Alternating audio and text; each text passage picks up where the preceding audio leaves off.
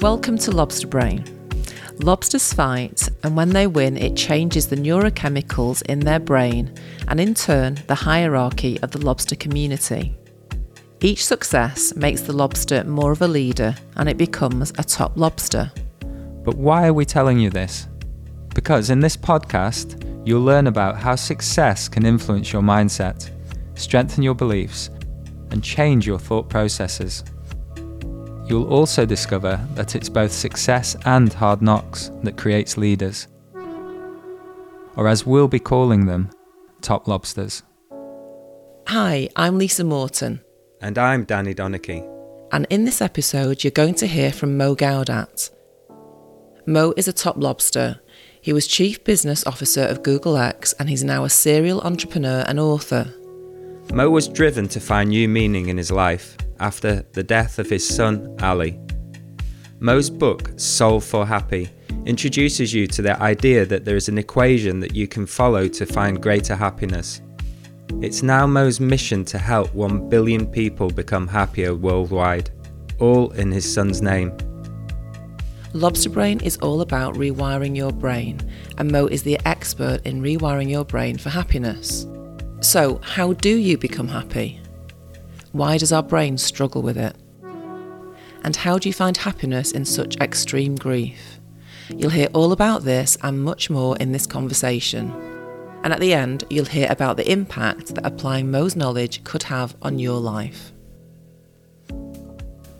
Mo, so on a social media post that you put out recently, you said that the only way to find yourself is to lose yourself first. Oh, yes. Why would you cover that one? Yes, absolutely. Uh, most of us, if we look back at our life, we, we find that the moments where you thought it was the darkest, the moments where you thought you were most lost, the moments where you really didn't know what you wanted to do, if you look back, these were the defining moments, absolute defining moments that made you the person that you are today. And, you know, despite the fact that this happens over and over to each and every one of us, to our friends, to our families, we realize that this is the way life teaches us. You get lost, you, you, you know, you sometimes hit rock bottom, you start to look for your way. Somehow, the next time we feel lost, we, we're like, we're uncomfortable about it. When in reality, if you're a true gamer, you know, if you're really, really playing the game of life properly, the way to do it is to say, oh, interesting new opportunity to find my way. And I think the, the reality for all of us is that uh, the, ag- the aggregate development, the aggregate growth that you get when you have lost your way uh, is probably a lot more than, than every time you deliberately wanted to tread a specific path.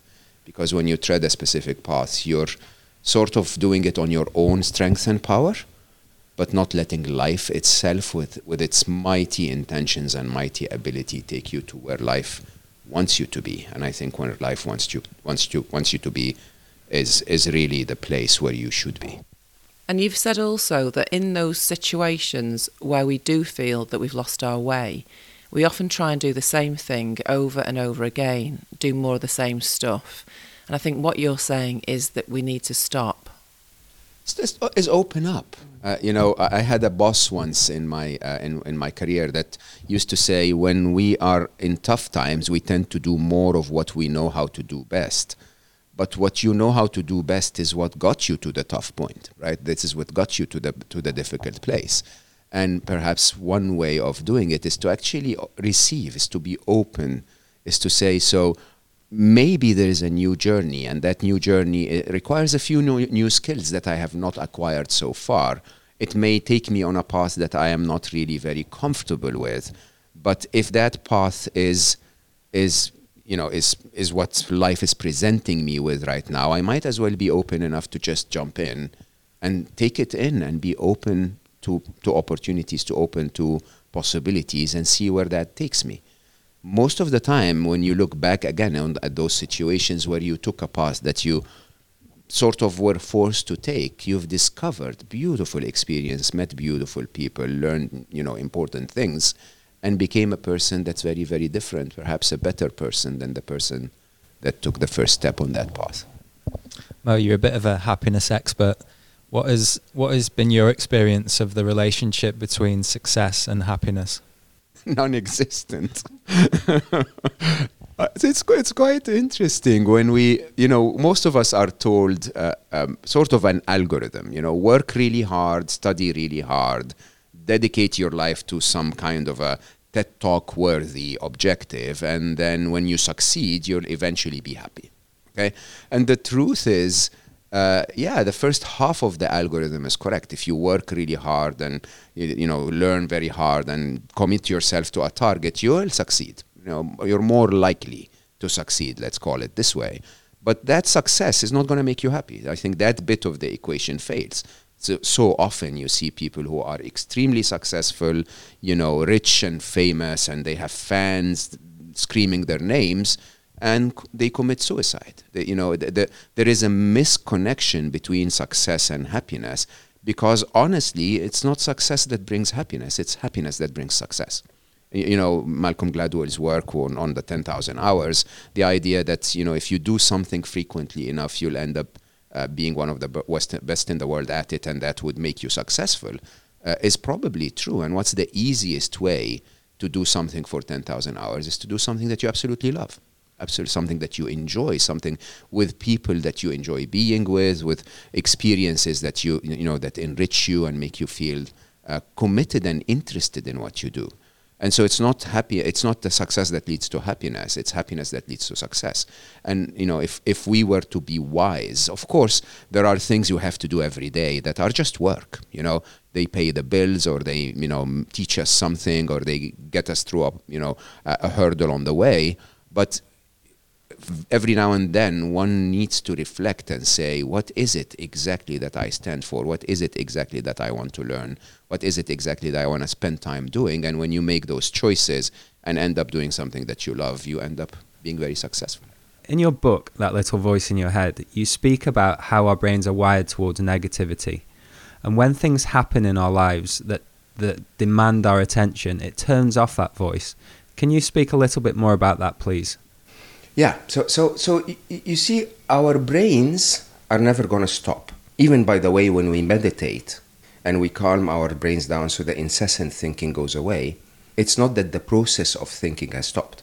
It's just that the process of thinking has has been turned into experiential thinking, where you're focusing on your breathing or you're focusing on your, you know, on the flickering of a candle or whatever that is.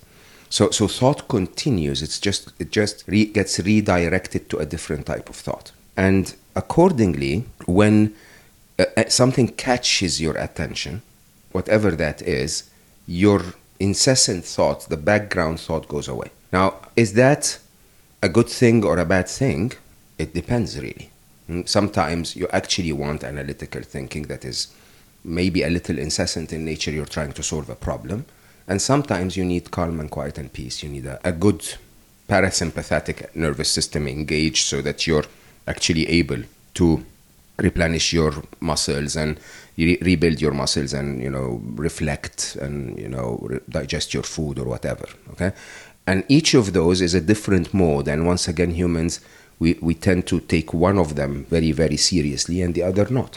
We, we take the the one where we're engaged in life to try and make a difference to life or to ourselves very seriously but we don't take the one that is seemingly passive where we're not doing much at all, but we're relaxing and calming and avoiding our burnout and really, really not getting ourselves to the point where we're going to pay dearly. And once again, every human needs a little bit of both, a little bit of this and a little bit of that. And it's really quite interesting why we let one of them run and the others not. In that book, I love the concept of the fact that your brain's an organ and that annoying voice is not you telling is you. not, yeah. And it reminded me of a book that actually Danny gave to me about five years ago, which was um, The Untethered Soul by, it's one of my, my favourite books. Best book ever. Ever. In, my- in my, in my uh, uh, ranking, it's definitely Yeah, number three. I read it every year, and every year I read it. Did you did you read his other book, The Surrender Experiment? Yeah, it's very good. I haven't read that one. Oh my god! Really, I need to read that. He's, writ- he's written another one as well. Did you read Has the other he? one? The other I one he, heard, yes. he wrote uh, when he was younger, and it was Mhm. kind of like his spiritual Yeah, path.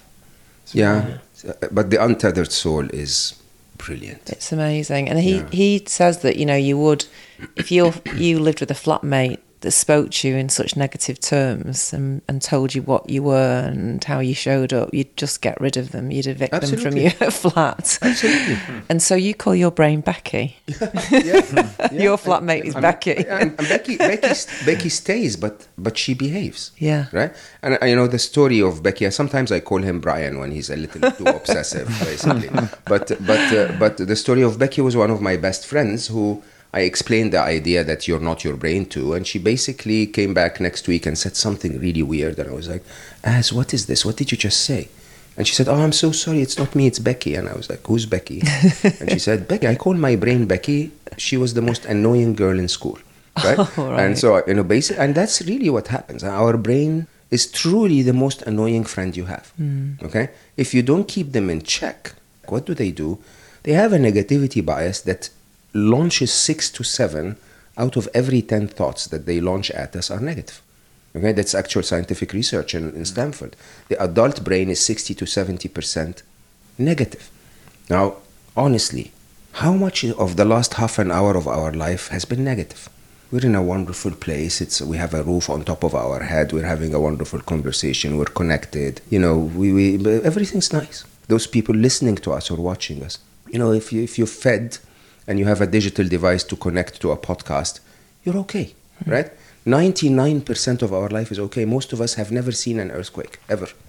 Okay? Most of us, what do we get? We get three days of uh, a throat infection twice a year, but the rest of the year you're healthy, right? And the truth is, for most of us, we don't recognize how annoying that brain is.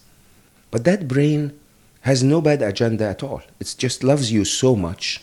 You know, like we, we always make those jokes in Egypt about your mom. Yeah. Okay? When you're 47, still calling you and saying, uh, Are you wearing layers? Are, you know, are you, are you, uh, did you eat today? What did you eat? You know, It's not only Egypt. is it everywhere? Yeah. I did that to my daughter today. Yeah. and you know, it's not because your mom doesn't love you, it's it's because your mom loves you very much. But her way of, of, of protecting you is let's make sure that everything's fine. And that's what our brains do. What, what our brains are doing is that they're looking at everything around us, they're ignoring the positive, and they're focusing on the negative. You know, if a, if a tiger shows up in front of you, your brain has no intention of saying, okay, let me count. Uh, first of all, amazing muscle tone. Se- right? Se- second, you know, what diet are you eating? Like this is like what I need this, right? And the third is, you know, oh, so cute. Are you a cat as well? You know, like can I? You know, can do you purr? Right? You can you can really really enjoy that moment. What does your brain say? Your brain says we're gonna die. Right? And we're gonna die if your boyfriend says something annoying. We're gonna die if the traffic is delaying you for ten minutes. We're gonna die if you know you switch on the the news and uh, the you know our politicians did something corrupt. Like, no, we're not. Every politician, or like not every politician, every day of your life there was a politician that said, did something corrupt, and you didn't die. And and you know the game here is your brain also has the ability to go and invent iPhones. But to stop it worrying and having start working on iPhones, you have to make a conscious decision.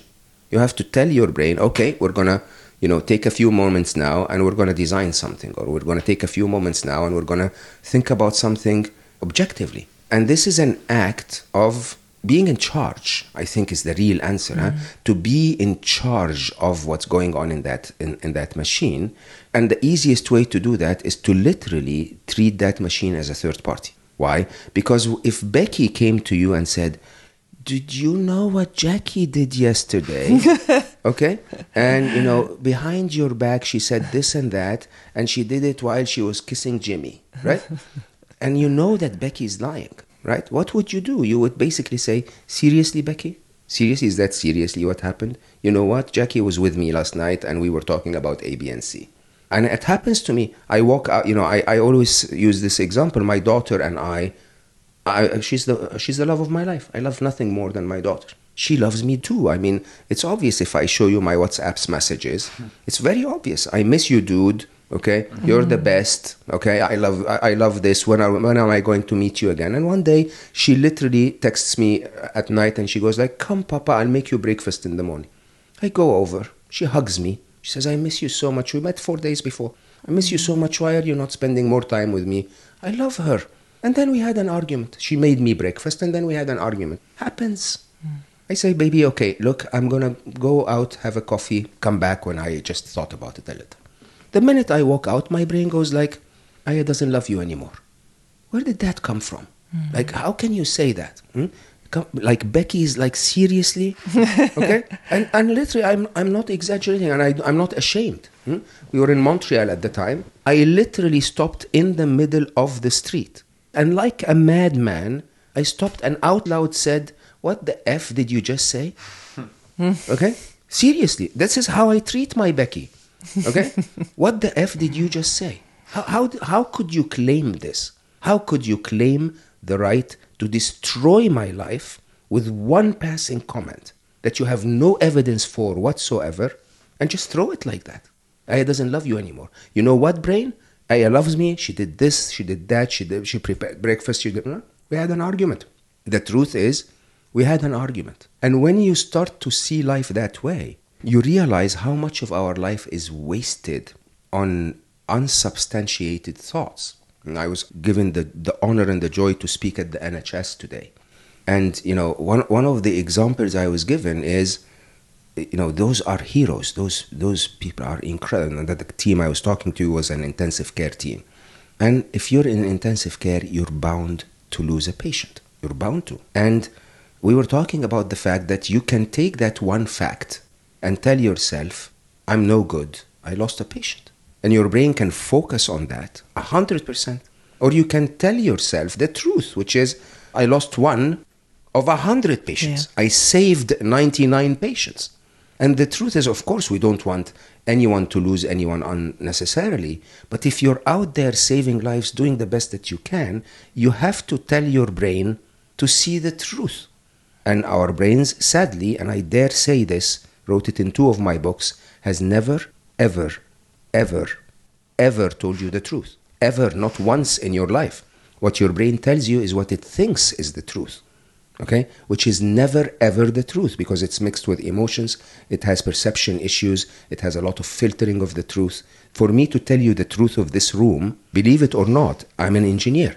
It, it would take me 14 to 15 pages to describe to you accurately what the, what the truth of this room is. So what does your brain tell you? It says few pictures on the wall two wonderful people microphones and a setup is that the truth brain no it's not at all it's my brain's approximation of the truth so that it, ju- it can just keep going on. Hmm. Okay? And on one side, sort of the minimum damage, if you want, is we lose the appreciation of all of those wonders that are around us. I, I was walking in St. James's Park today, and, you know, there was this parade. Not used to parades. I find them very boring, to be honest. Okay? Like to I- watch them or be in them. yeah, uh, but, uh, but be in them is like torture, but you know to watch them is like okay. So men walking in, synchron- in syn- you know in synchronous. What what is that like? Why are why are so people so interested? Okay, but then suddenly I realized that my brain was cheating me because this is a beautiful moment, a beautiful experience that I would never ever come across again. I have never come across before, and I could as well spare two minutes to enjoy it. I mean, in any case, they were br- brocading everywhere, so I couldn't walk anyway. But and then I found myself contemplating that those people, knowing it or not, have affected my life forever. They have, in a way, implanted a memory in my brain that will never go away, whether I choose to or not. And by the way, they delayed me for seven minutes, and they never, they will never know. And I started to ask myself, what have I done today that may have done that to another person? And, and somehow that moment, small moment of, come on, brain, don't be so uptight about everything. Let's just immerse ourselves in this present moment, not complain about the seven minutes, text the person I was about to meet, and just really, really see the truth. The truth mm-hmm. is once in a lifetime experience and could be a positive experience, boring as it is, in so many ways.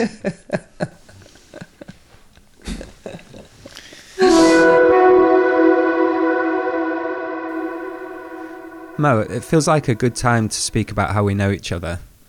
So I was walking through Madrid, listening to that incredible um, interview that you had with Steven Bartlett on Diary of a CEO, and I felt this compelling energy in my body. It felt uh, it was it's indescribable. It was such a strong energy. And walking here today to meet you, I was thinking about that interview and your son Ali, and I felt that energy again. It, it feels like Ali is here with us in, in the room. Can you speak a little bit about Ali for us, please? I think uh, I have been blessed with many things in my life, uh, you know, way more than the average human. Blessed with the connection to you, for example, which I think is a wonderful friendship that most people would die to have. But uh, interestingly, I was, I think, my, one of my biggest blessings ever was my daughter and my son. Every father says that, but they were a lot more to me than just my kids. Ali was very much, very, very much my guru, if you want. He was uh, my mentor for sure. He was my wisdom, if you want, at a time when I was actually not wise at all. So as a child, he spoke very little, uh, but when he spoke, you had to listen.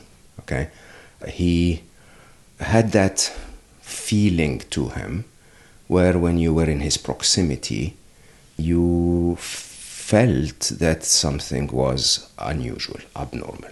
I mean, Ali's teenage photographs are normally Ali in the middle and six friends on this side and six friends on that side, literally hugging him. Okay? And, and he had that magnetism to him somehow, even though he spoke very, very little. And that young boy completely changed my life in so many ways. And then he left our world. He left our world sadly because of a very preventable human mistake, you know, a, a, very simple surgical operation. And he, you know, five mistakes sadly, and all of them were preventable, all of them were fixable. But somehow, you know, life works in mysterious ways. So they all happened five in a row, and then they all were not fixed properly, or three of them were not fixed properly. And four hours later, we realized that our son was internally bleeding and literally shutting down his vital organs one after the other. That moment was maybe the center point of a connection to the other dimension, if you want, that is, for an engineer like me, very illogical. Okay? I'm a, I'm a highly scientific, totally f- based on the scientific method. I realize there are many things in life that I can't measure and that do exist. At the same time, I also realize that I shouldn't take them for granted. But if the scientific method is about observing something, I observed connections with that child after he left that are completely undeniable. Uh, undeniable in terms of uh, it goes to the extent of Ali sends me. We communicate in music, we communicate in songs, we communicate in dreams, we communicate in very unusual ways. And, you know, 15th of January 2020, 14th of January, his birthday, the night of his birthday, he basically told me everyone knows that the plague is coming, okay, which basically preceded COVID. He would tell in so many different ways before he died, he, he would basically tell us, look, guys, I'm leaving, right? And you don't understand, you know, you think he's, he means I'm leaving, I'm going back to Boston, or you think he's, saying I'm leaving, I'm, you know, I'm not interested in something, or I'm going to change direction or something it felt as if he knew he was leaving our world and he was completely peaceful at it. As a matter of fact, for the last two weeks before he left, the only thing that he would ask his friends about, and we're talking like 20, 30 friends, is what happens to us when we die. And funny enough, just to know how generous he has been as a soul, the last person he spoke to, he as always listened. Uh, she had an opinion uh, she explained her opinion. He asked a few questions. And then he said, Well, I think we will only know when we get there. okay? And then he said the one sentence that I promise you made the, like the biggest support in my grief was that he said, But I'm optimistic. okay? I think it will be absolutely better than what we think it is. And those words to me, I don't think are, I don't think these are uh, sort of limited to Ali. Okay? I, I tend to believe that the scientific method is our human approach to comprehension of everything that is physical. So anything that you can observe and measure, you need to deal with with the scientific method. But there is so much in our world that you cannot observe and measure. And we know it exists. So the scientific method will tell you if something can't be measured repeatedly and cannot be observed, it doesn't exist. That, that statement is wrong. The statement should be if so- something cannot be observed and measured repeatedly, it's not the concern of the scientific method, it's the concern of other disciplines. And those other disciplines are spirituality, their philosophy, there could be any. And the trick is we need to acknowledge as humans that we actually need to ponder those things. We need to contemplate those things. And, you know, we know that love exists, we just can't measure it. But everyone will tell you, but it surely exists, right? So it's not the concern of the scientific method, and actually that's reflected in science. There is very little research on love. But you know it exists, and you need to think about it, and you need to contemplate it, and you need to include it into your comprehension of how the universe works. Now, those non physical things, metaphysical, if you want to call them, hmm, they do exist and they do exist without, within our ability to comprehend, but using an instrument that's different than this. It's different than the brain. So your brain is capable of analyzing and, and working through information and so on. Your, I don't want to say your heart as the little pump that pumps blood, but your, I don't know what to call it, your essence, your mm-hmm. core, or your core is connected somehow to the real you. And the real you is non physical. And that connection, basically, if you open up to it, can also connect you to everything non physical, including the, the real essence of my departed son and every other essence of every other being. Hmm? You know, I don't know if you've ever had those experiences, but you know, it's very well known that some people dream together.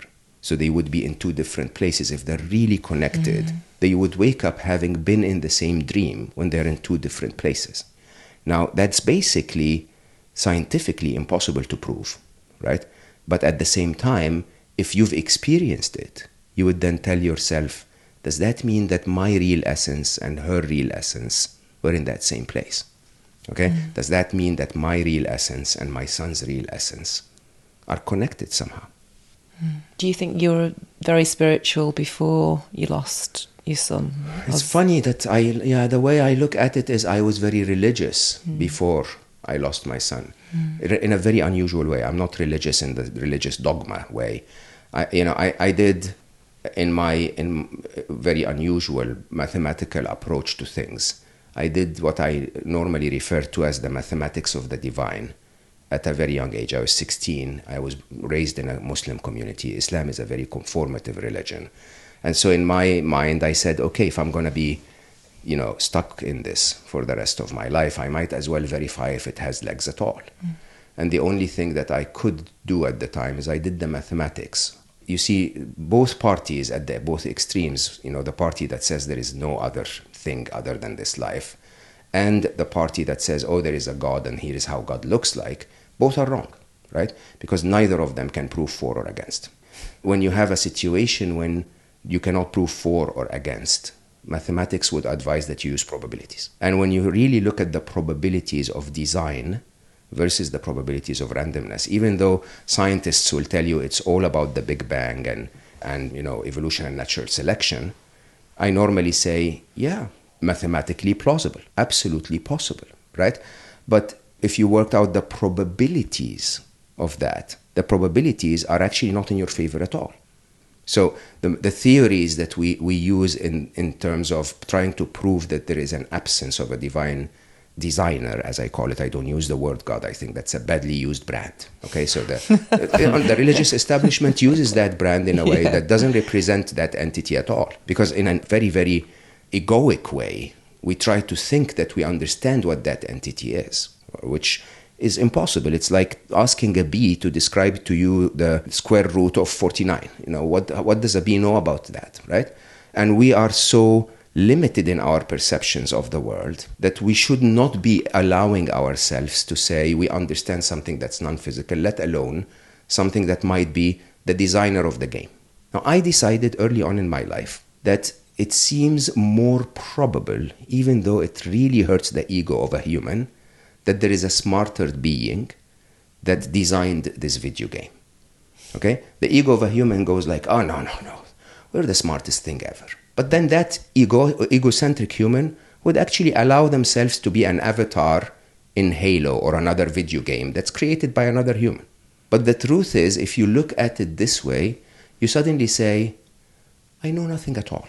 But there seems to be a probability, a likely probability, that there is another entity that I might as well want to is- explore and discover, think about. Mm. So I never tell anyone that I know for certain that there is a designer. As a matter of fact, I'd be stupid if I say that. I'd be one of the two camps.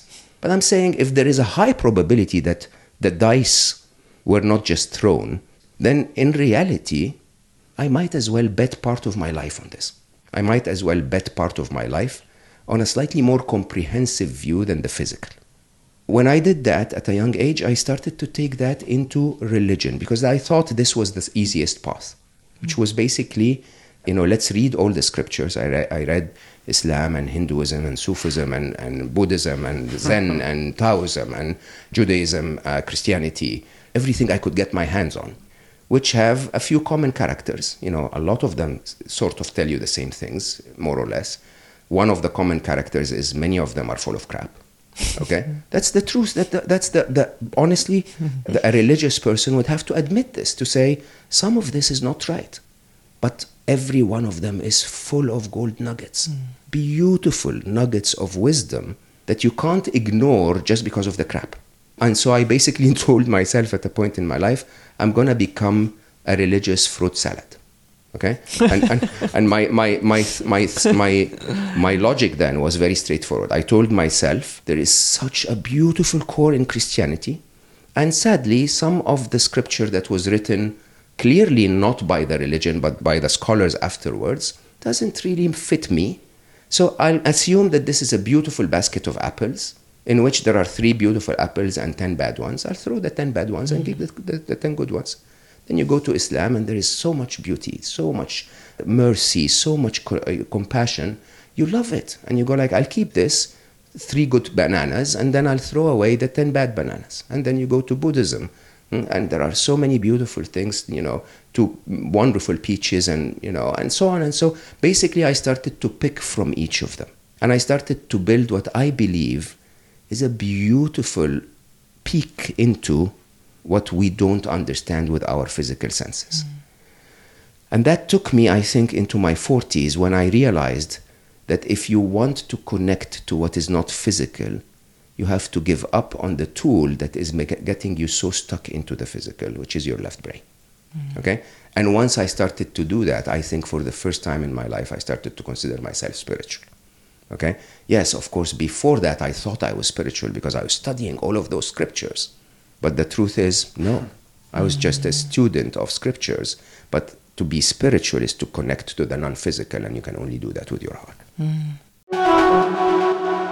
How has that changed your life? You went from a, a theoretical understanding of religion, and now in, after your 40s, you, you connected to something greater through a different part of yourself. How has that changed your experience of life?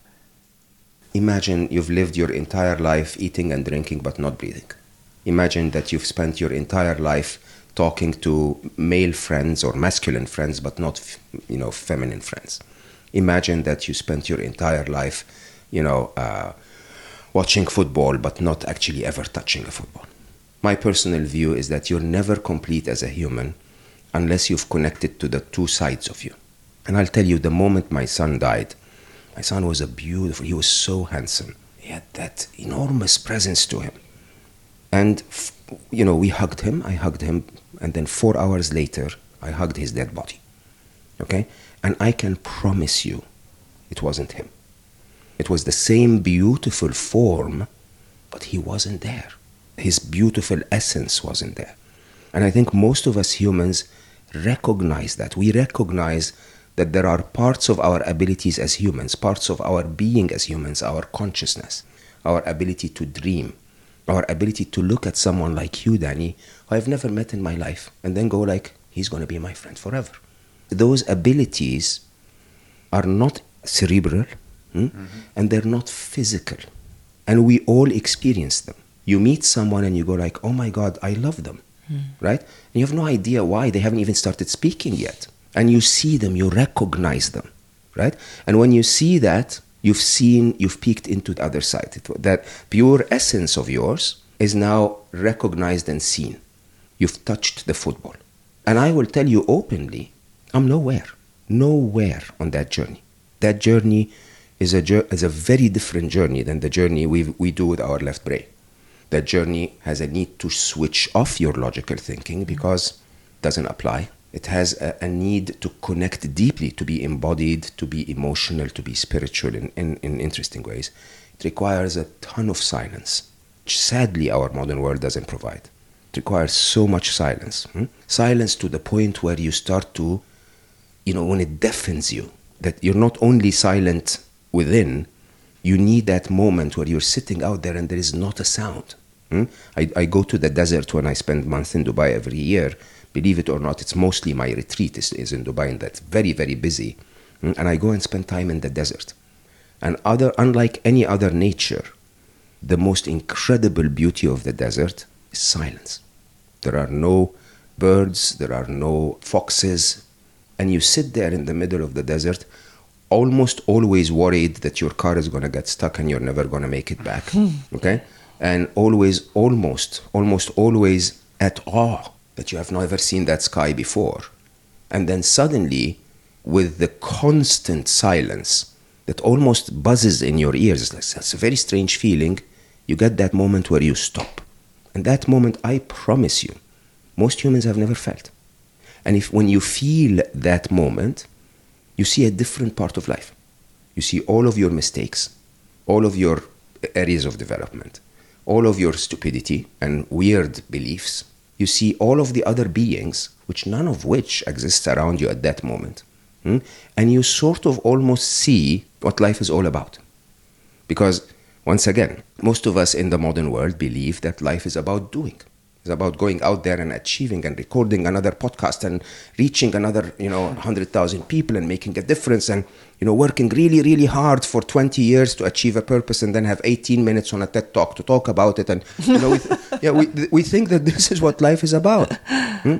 But believe it or not, life, if you want to connect to that other side of you, is about almost the exact opposite. It's about a moment of being where you get it, where you realize that nothing actually matters, that you're in the middle of that desert, and that all you have, all you need, is there with you. Your true essence is there with you. You don't need anything else. And those moments are, I think, years away for all of us, including me. They need a different model. This is why monks go and spend years in hermitages and then come back hmm? and then go like, I didn't get it. And then go back. Right? This is why if you believe that, you know, those prophets or let's call them amazing philosophers of the past, you know, Muhammad had to stay in a cave, Buddha had to go and, and walk and then finally sit under a tree. Moses had to climb the mountain. You know, you need those moments of isolation. And I think many of us, because we're so engaged in the left brained desire for doing, doing, doing, doing, we never stop. Just become aware and just be. Mm. You can easily say, I am maybe too late in my lifetime. I should, I needed 50 years more uh, to be able to find that moment. But between you and I, that's left brain talk. Because the truth is, can you know, it can land on you like a lightning tomorrow. Mm. But you need that silence. Mm-hmm. And you're somebody who talks about thoughts and the left brain and thinking yourself happy. Mm. But you've been talking for the past five minutes and you touch your heart so often. So people may think of you this mathematical, scientific person, engineer, but I feel something very different from you. Yes. Uh, so, so the the, int- the interesting part of life. Let, can we start from a simple example? You graduate, you go to school, you learn a skill. You graduate, you go to work, and it seems that everything's difficult, right?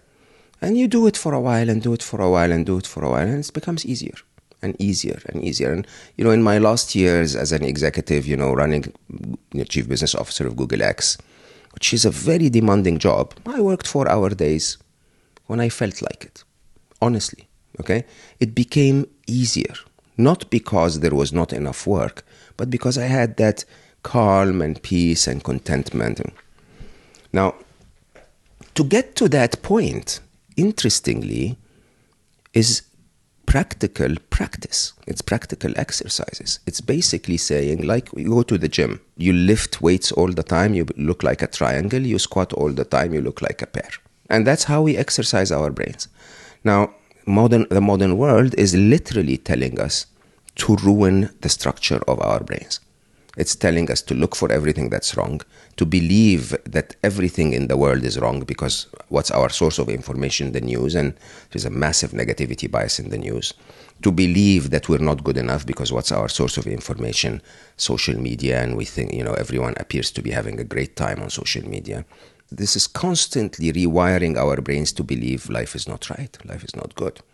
Now, if you're in that space, you don't have the heart to do anything.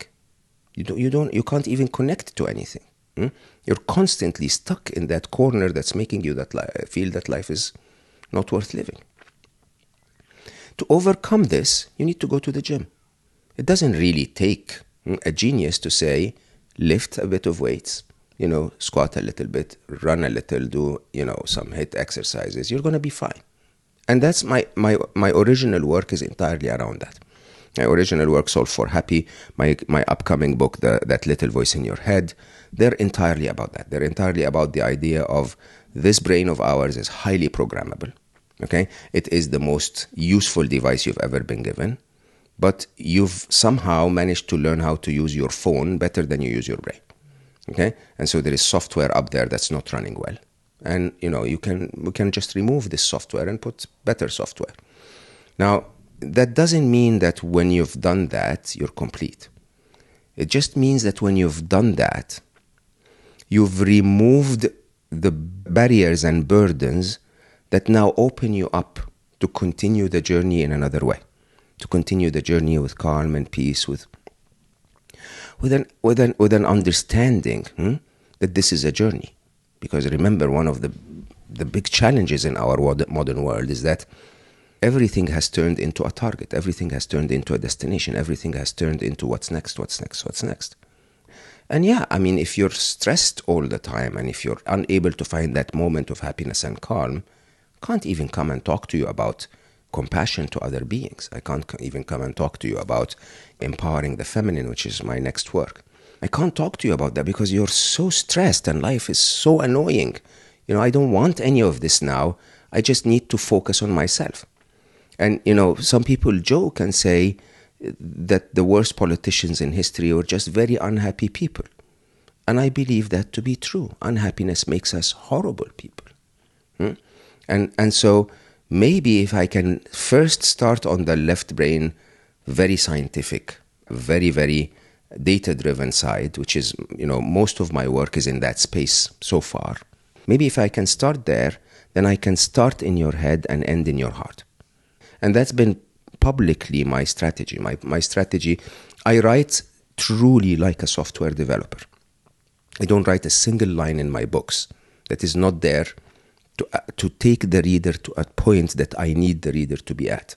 And I, you know, normally my, you know, my books would start being 600 pages and then get reduced in the process because I don't want those lines that will distract you. I want everything to take you from step to step to step. But they always start in the mind and end up in the heart because without the heart, you're half a person, probably less.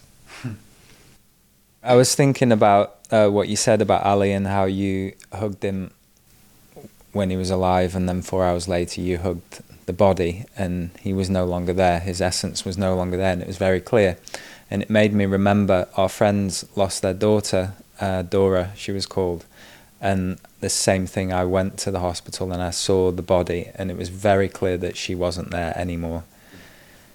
W- what advice have you got for other parents in that situation? Tough to summarize in a conversation. A lot of how we deal with death depends on how what we believe death is.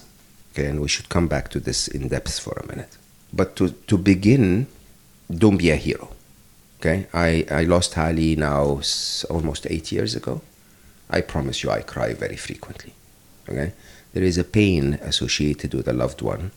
There is a confusion associated with life twisting your arm in ways that you can't deal with. That is beyond our abilities as humans to just ignore. So don't be a hero.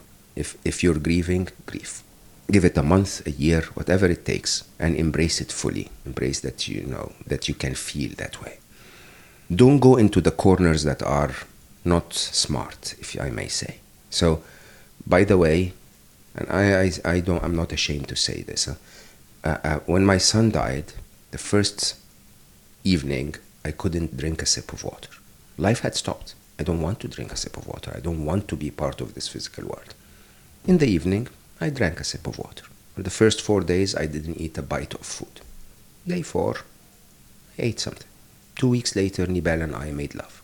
Life has a way of getting you back. And just like I say, don't resist your grief, don't resist life. When it's time to get back, get back. Get back and live. Because, by the way, most of one of the most biggest reasons why people stick to grief is they, when life is inviting them back, is they believe that this is a sign that they don't love their loved one enough. It's like, how can I be happy after they've gone? How can you not be happy after they've gone? The truth is, they would want you to recognize that things are okay and that this is another interesting level in your video game, and that at the end of that level, believe it or not, the only certainty in life, the only thing I can place all of my chips on and bet 100% is that you're gonna die. Which is a very, very, very interesting way to look at it. So when my son left our world, if you take every possible future possibility that I have, which are infinite in numbers, mm-hmm. None of them were, were, certain. I, could, I wouldn't guarantee that you and I, when we finish this conversation, that could be my last conversation. Mm-hmm. There's absolutely zero probability calculations that's possible on that. But the only thing that you know 100% is that sooner or later, I will be where Ali is.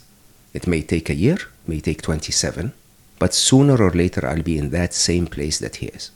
And whether you're, you're an atheist and you believe that this place is nothingness, or whether you're a believer and you, you, you think that you know this place is of a certain description, it's irrelevant. But you know for certain that you're going there too. Now, when you know that, you start to ask yourself, what else is hitting my heart? And it depends on who left our world. If you're a parent, there is a serious ego issue. And ego is not arrogance. Ego is a way you define yourself, you define your role in life. And a parent defines their role as I'm supposed to protect my children. And so when a child leaves, one of the biggest issues is that the parent will say, I failed. Mm. My ego is hurting. I should have protected them. And I, I got attacked very heavily by that when Ali left. And it was very simple. Hmm? My brain started to say, You should have driven him to another hospital. Like every three seconds, it would repeat that thought until I said openly, I know, brain, I wish I could. Do you know a way I could? Is there a way I can go, go back in time and drive him to another hospital now? And the truth, by the way, is I'm sorry to say, I shouldn't. I shouldn't have. My son was in pain. He had an appendix inflammation. My son was in pain. I was trying to alleviate the pain of my son by taking him to the nearest good hospital. Okay, the surgeon that did this operation did more than 420 other similar operations in his career. Okay, I went through the process, brain, and I tried to do the best that I could to alleviate the pain of my son. Great. So when we understand that these are all tricks being played on us, we can have that conversation with the brain and say, "Yeah, I understand you're in pain, but don't add, you know, what do they call it? Uh, insult to injury. Yeah. Don't put me in suffering. If your loved one is someone you're dependent on so much, you start to get thoughts like, how can I live without them? Well, you're living without them right now. And the worst thought is, if I move on with my life, that would mean I don't love them. No, no, if I move on with my life, that means I love them very much. But maybe consider as you move in with your life to include them in your productive life more and more, which is what I did. You know, I, I wrote Solve for Happy to honor what my son taught me. And I took that in a way to keep his essence alive. Yeah, his body is no longer alive. but his essence is. And we're more essence than we are bodies.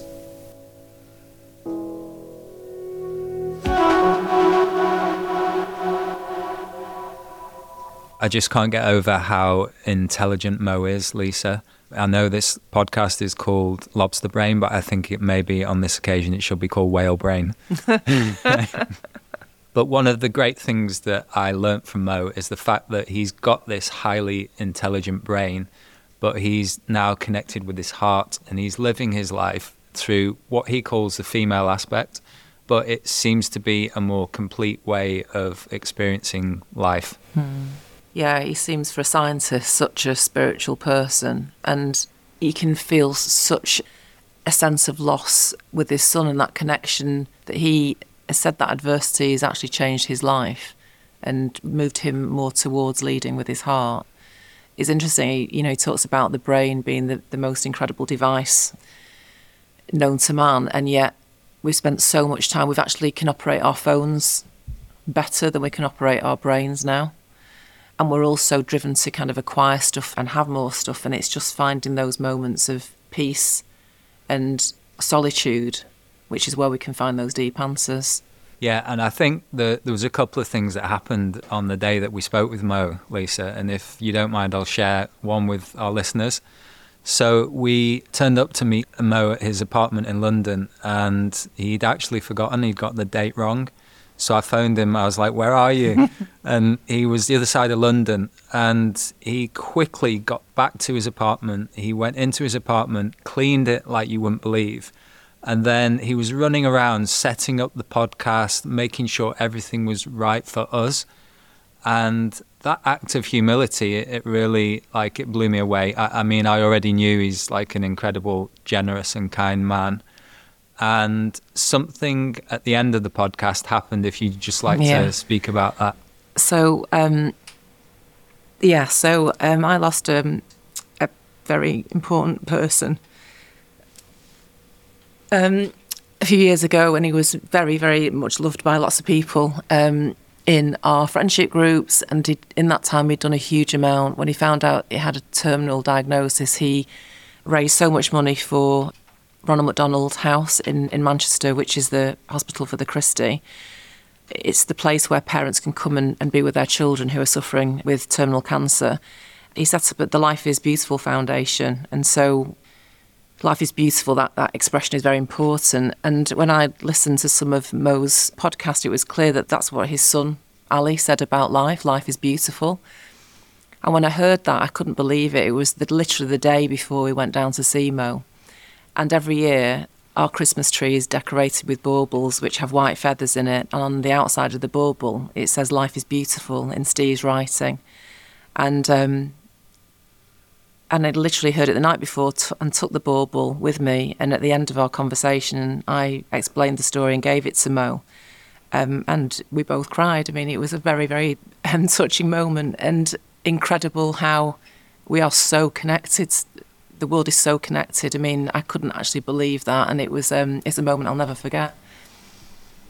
Thanks for sharing that. It was a beautiful moment, and I'm happy that our listeners get to know about it because it was it was a moment I'll never forget. Thank you so much for listening to this episode of Lobster Brain. The next episode, we've got Dr. Lisa Miller for you. She's a Columbia professor and she wrote the book The Awakened Brain. She's worked with young people for many years to help them connect with a, a deeper spiritual connection. You're not going to want to miss this episode. She really blew me away. She's a special person. So make sure you're following Lobster Brain so you don't miss any of the amazing episodes that we've got coming up for you. And please don't forget to rate, review, and share. Thank you.